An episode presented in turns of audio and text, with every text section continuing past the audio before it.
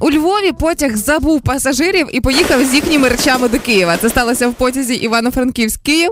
А, коли люди сідали значить, в потяг, то запитала дівчинка Катя Сметанюк. Вона про це теж писала в соцмережах.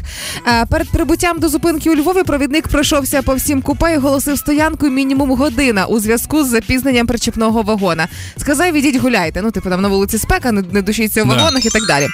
Перед тим як вийти, я підійшла і уточнила інформацію двічі, чи він впевнений. Ну тобто тут недовіра вже була на самому початку. Він сказав точно, і після цього гра почалась. Классно, если он сказал, точно я хряпнул после Да. этого. Люди повиходили з вагонів, пішли в своїх справах. Хтось пішов проход- походити погуляти, хтось пішов за водою і так далі. Повертаються і розуміють, що потяга та немає. Він просто поїхав із речами. Интересная штука, что в столицу поехали именно чемоданы. Это значит, что где-то через пару лет все чемоданы встретятся, ну, там в Ивано-Франковске. Ага. И одни чемоданы у других спросят, ну как ты? Он говорит, да нормально. Они говорят, не жалеешь, что в столицу перебрался? Он говорит, да нет, ну так, типа, случайно получилось, ну дальше там работу себе нашел.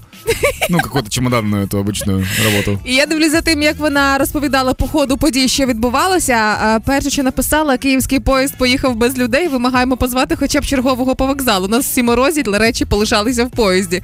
І тут почалася операція план перехоплення.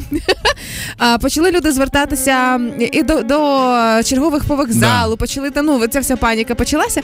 Е, і виявилося, що ем, навіть в соцмережах Укрзалізниці почали писати, і Катя, зокрема, і далі пише: Укрзалізниця пише мені в інстаграмі, що за їх інформацією мене вже посадили в інший поїзд, і все ок. І вона в смислі. Укрзалізниця перестала в якийсь момент хвилюватися, тому що все добре. А ты знаешь, как, э, какое решение сделали или нет? А ну, Э, яке? Этим людям предложили, насколько я читал, не знаю, насколько это правда, но это гениально, потому что людям предложили догнать этот поезд. э, Бігом, да? Нет, в, в поезде, в другом поезде, прям там что-то в вагоне машинистов или что-то такое, ну какая-то такая, типа, или вагон проводников. Да, але ж було там не двоє людей, там було прям да, десятки так я, людей. я тебе представил, как, как вот поезд уходит, люди паникуют, там сколько, ну пускай 30 человек. Мгм. Они забегают в другой поезд, там машинист ест э, пончик, и они ему говорят, быстро за тем поездом, и он, и он начинает его преследовать.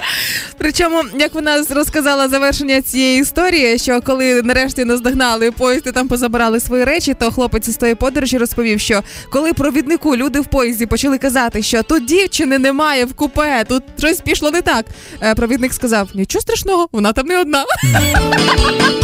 Но очень-очень веселая ситуация будет, если однажды кому-то э, из вас, кто нас сейчас слушает, предложит просто посидеть, подождать на чемоданах, помните о том, что может случиться с чемоданом. Але разом із тим, хто знає, можливо, люди, які запізнилися, ну як запізнилися, не попали на цей поїзд, і який їх просто циво забув.